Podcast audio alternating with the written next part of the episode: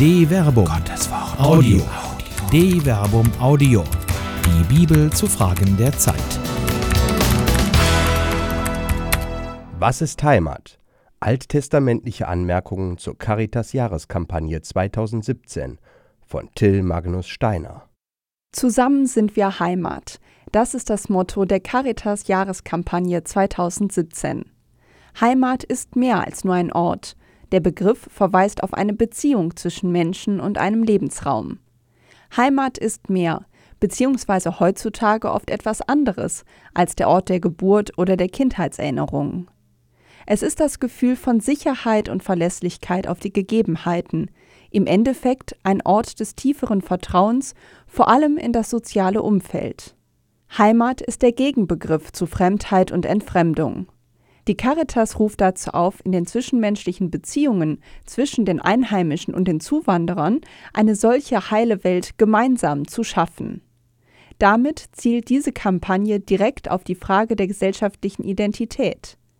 Heimat ist eben auch ein Beziehungsbegriff und die Gemeinschaft, in der man lebt, definiert auch die eigene Identität, beziehungsweise die Auseinandersetzung mit den Fragen, was ist Heimat und was ist meine Heimat, definiert, wer ich bin. Wo bin ich beheimatet? Heimatlosigkeit. Die Bibel beginnt mit einem doppelten Verlust der Heimat. Zuerst werden Adam und Eva aus dem Garten Eden verjagt und die Menschen finden ihre neue Heimat in der Welt. Sprachen und Länder entstehen. Aus dieser neuen Ordnung wird Abraham direkt wieder herausgerufen. Der Beginn der Heilsgeschichte Gottes nach der Sintflut ist von Heimatlosigkeit geprägt. Der Herr sprach zu Abraham: Geh fort aus deinem Land, aus deiner Verwandtschaft und aus deinem Vaterhaus in das Land, das ich dir zeigen werde. Genesis Kapitel 12, Vers 1. Das Hebräisch des Alten Testaments kennt keinen Begriff, der gleichbedeutend mit dem deutschen Begriff Heimat und seiner heutigen Bedeutung ist. In dem Befehl Gottes werden drei Dimensionen von Heimat beschrieben. Abraham soll sein Land, hebräisch Eretz, verlassen, um in ein ihm unbekanntes Land zu gehen. Er soll somit sein Sprach- und Traditionsumfeld sowie sein Sozialgefüge, in dem er lebt, verlassen. Dieser Aufforderung sind zwei weitere Definitionen von Heimat angefügt, die besonders die menschlichen Beziehungen betreffen. Die Verwandtschaft und das Vaterhaus. Beide soll Abraham verlassen. Der hebräische Begriff Moledet, der in der revidierten Einheitsübersetzung mit Verwandtschaft wiedergegeben wird, hat ein breites Bedeutungsspektrum. Mit derselben Wortwurzel werden im Hebräischen auch die Begriffe, die für eine Frau zur Zeit des Gebärens, hebräisch Yoleda und für Kinder hebräisch Yelet gebildet. Der in Genesis Kapitel 12 Vers 1 verwendete Begriff bedeutet somit Familie. Er ist aber auch weiterzufassen im Sinne des Geburts- und Herkunftsortes. Abraham soll den Ort seiner Identität und die Sicherheit, die durch verwandtschaftliche Verhältnisse gegeben ist, verlassen, nicht aufgeben. Der Begriff Moledet, Verwandtschaft und Herkunftsort wird nochmals drastisch zugespitzt in dem Begriff Vaterhaus, Beit Af. Das Vaterhaus garantiert Schutz und Versorgung. Es ist die behütete Keimzelle, in der Zukunft und Nachkommenschaft entstehen. Diesen Schutz soll Abraham aufgeben und Gott folgen. So gelangt er in das verheißene Land, in dem er selbst keine Heimat finden, sondern zu seinen Lebzeiten ein Fremder bleiben wird. Siehe Genesis Kapitel 17, Vers 8. Verheißener Heimat. Abraham und Sarah sowie ihre Nachkommen leben zwar im verheißenen Land, aber sie leben in der Fremde.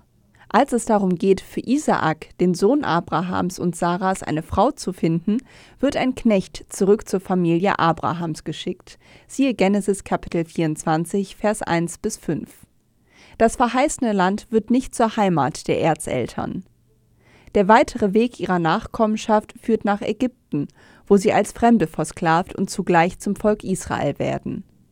Gott befreit sein Volk unter der Führung Moses aus der Sklaverei und verheißt ihm erneut, wie schon den Erzeltern, das Land Kanaan als ihre Heimat.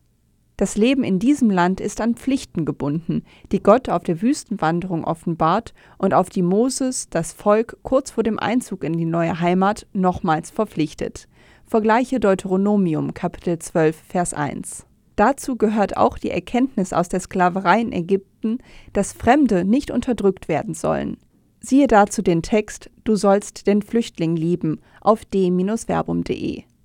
Moses mahnt die Israeliten Ihr sollt nicht tun, was jeder Einzelne für richtig hält, wie es hier bei uns heute noch geschieht. Denn ihr seid bis jetzt nicht in die Ruhe und in den Erbbesitz eingezogen, die der Herr dein Gott dir gibt. Deuteronomium Kapitel 12, Vers 8 bis 9.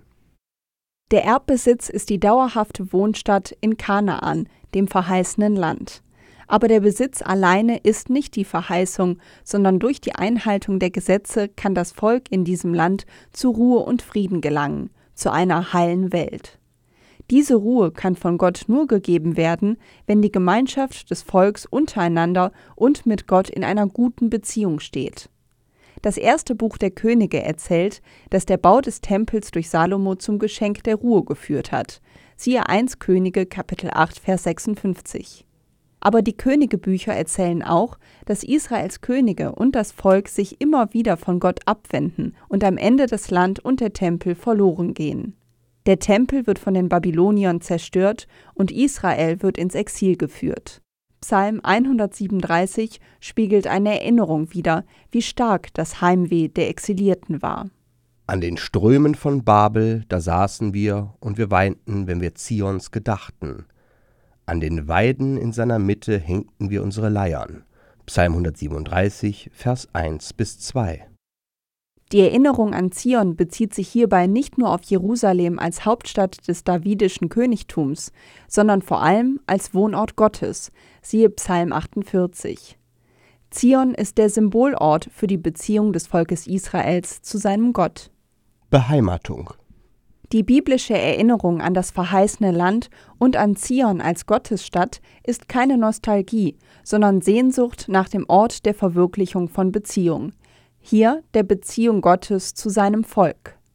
Aus dem babylonischen Exil kehrte Israel wieder zurück in seine Heimat. In biblischer Zeit war dieser Besitz jedoch nur eine Episode, die nach verschiedenen Herrschaften in der Zerstörung des Tempels durch die Römer im Jahre 70 nach Christus endete. Das entstehende rabbinische Judentum fand nun innerhalb anderer Länder und anderer Völker einen neuen Lebensraum, wobei die hebräische Bibel für viele Juden zum tragbaren Vaterland und somit zur Identität und Heimat wurde. Heimat ist kein profaner Ort, sie ist im Endeffekt auch nie etwas Statisches. Heimat ergibt sich aus Beziehungen, so wie es das Motto der diesjährigen Caritas-Kampagne auf den Punkt bringt. Zusammen sind wir Heimat.